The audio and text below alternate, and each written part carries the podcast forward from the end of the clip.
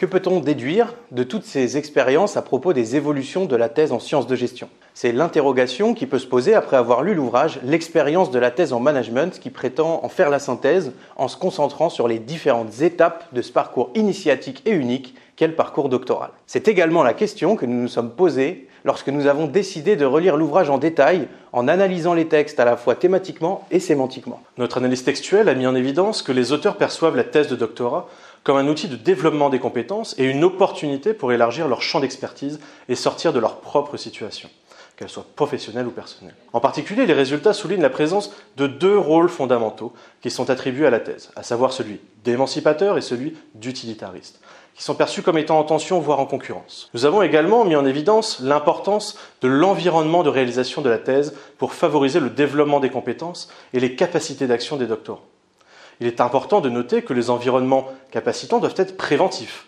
c'est-à-dire préserver les capacités d'action futures des doctorants. Par exemple, prévenir les problèmes de santé mentale, lutter contre les injonctions paradoxales ou même réduire les tensions de rôle. En somme, la capacitation par la thèse est liée à l'environnement de réalisation de celle-ci.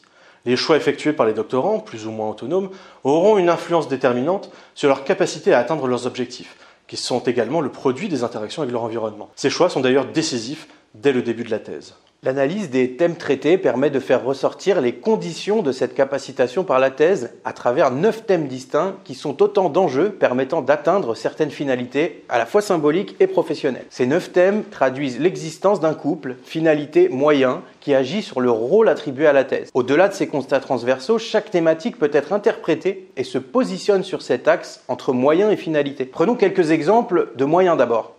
La thématique 1, entreprise, témoigne du souci de rester connecté à la pratique. La thématique 5, méthode, correspond au souci de mettre en avant ces données de façon pertinente.